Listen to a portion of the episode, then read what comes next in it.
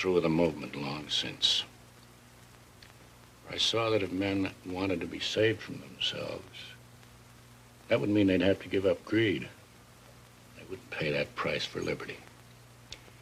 So I said to the world, God bless all here and may the best man win. Die of gluttony. I took a seat in the grandstand, philosophical detachment. Fall asleep observing the cannibal.